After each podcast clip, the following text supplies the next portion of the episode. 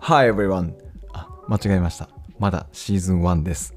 辻家です。この番組では北海道から輸出を行う小さな企業が世界に向けて大きなチャレンジをしている様子をお届けしております。番組への質問や感想はコメントフォームから送信していただければお答えしようと思います。また番組名でハッシュタグをつけてツイートしていただいても構いません。それでは今日も行ってみましょう。北海道から世界の食卓へ。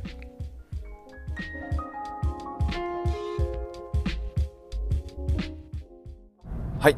えー今日はですね、2022年の振り返りと現在地というテーマで、えーお話ししてみようと思います。はい、えー前半では、えー2022年にどんなことをやったのかっていう紹介と、振り返りと、あと後半はですね、えっと、じゃあ今の自分のやってることとかが、まあ、どんな位置づけなのかとか、えーここ3、4年とかやってきたことって何なのかっていうのを考えながら、まあ、今後やっていきたいこととかっていうのを、えー見つめ直す時間になったらいいなと思っています。はい。えーまず、前半戦、えー2022年何をやってきたのかっていう話ですけど、まあ、基本的には、えーノンプロ研っていう、えー学習するコミュニティに参加して、えー学習を続けてるんですけど、えープログラミング自体の勉強というのは、えー落ち着いた感じはしているので、えー今年、えー始まりましたインストラクション講座という、え講座を作ろうという講座を受講したことが結構大きかったですね。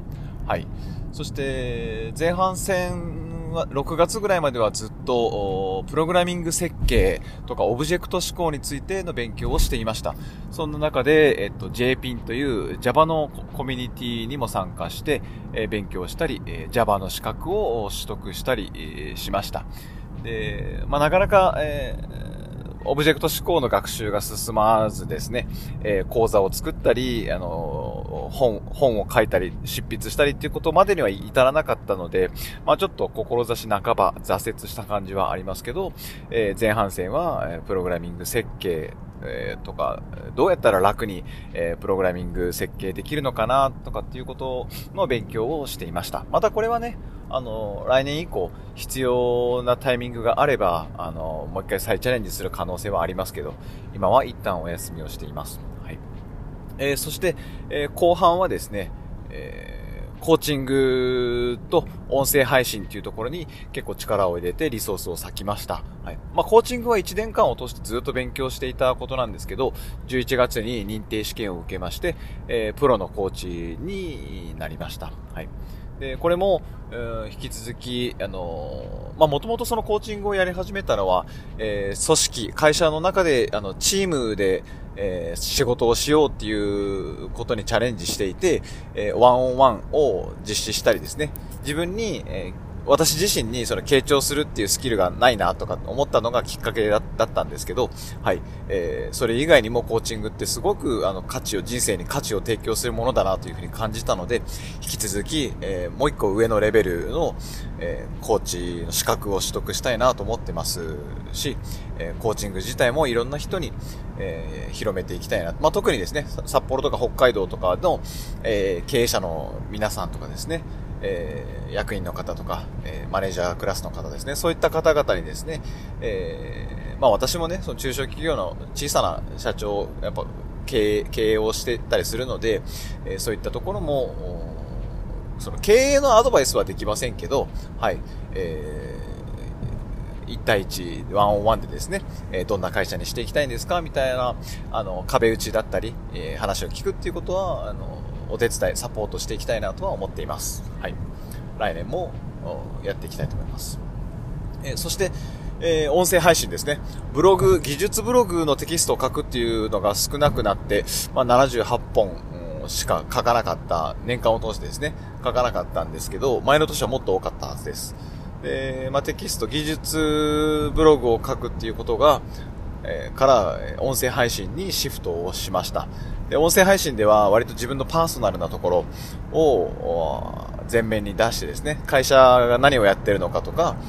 えー会社がどんな考えを持ってるのかとかですね、私自身がどんな考えを持ってるのかっていうのを、音声で伝えてみるということにチャレンジを始め、チャレンジしてみました。えーポッドキャストで100本、100日連続、1日1本というのを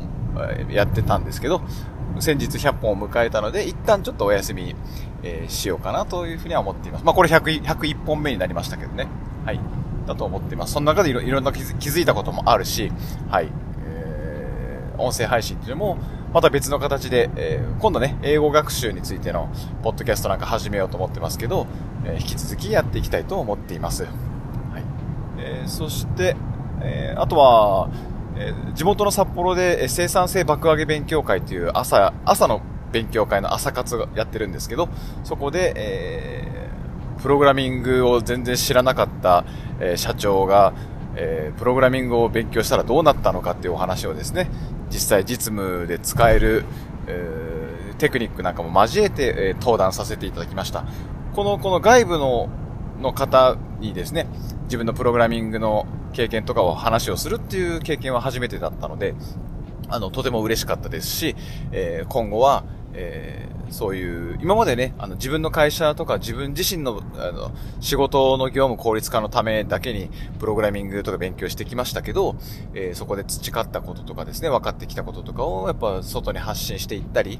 えー、そういう人をどんどん増やしていきたいな。あの、勉強して、自分で勉強して、自分の業務も効率も良くしてっていう人を一人でも多く増やしたいという気持ちが強くあります。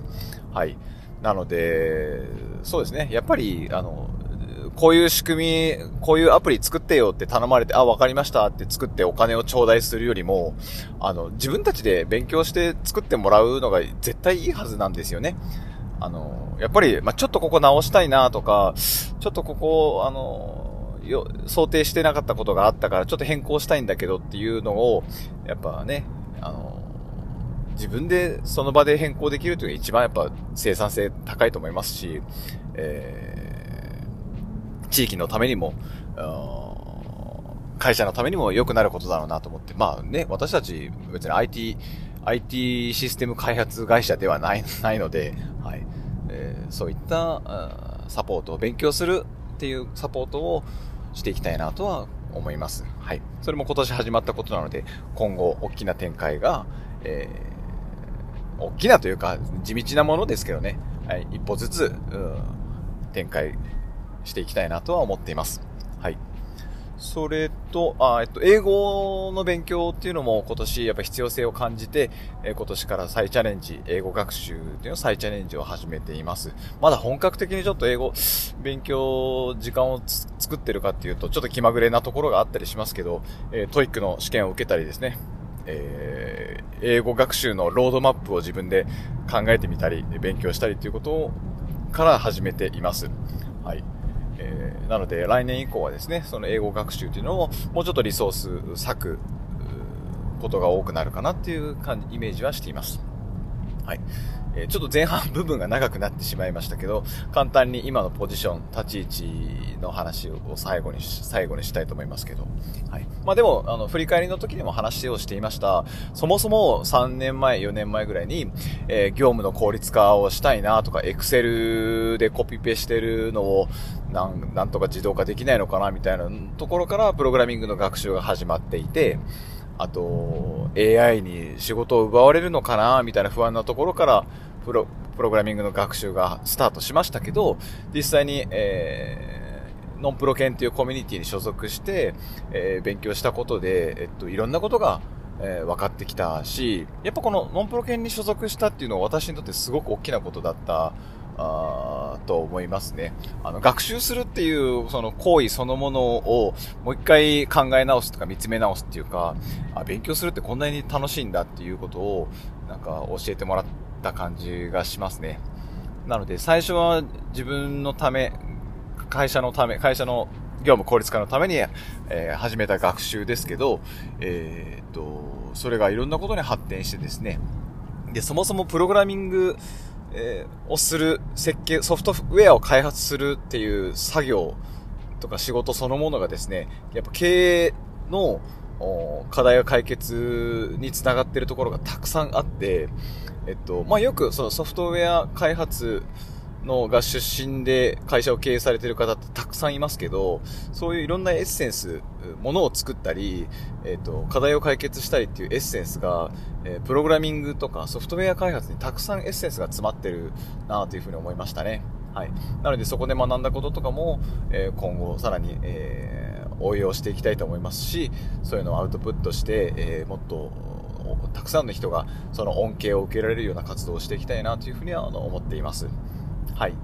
えーそんな感じかな。まあ、もうちょっと久しぶり、あの、ガスを、こうプログラミングしたいなっていう気持ちもちょっと出てきているので、あの、またそういう活動もやるかもしれません。ということで、2022年の振り返りと現在地でした。はい、ありがとうございました。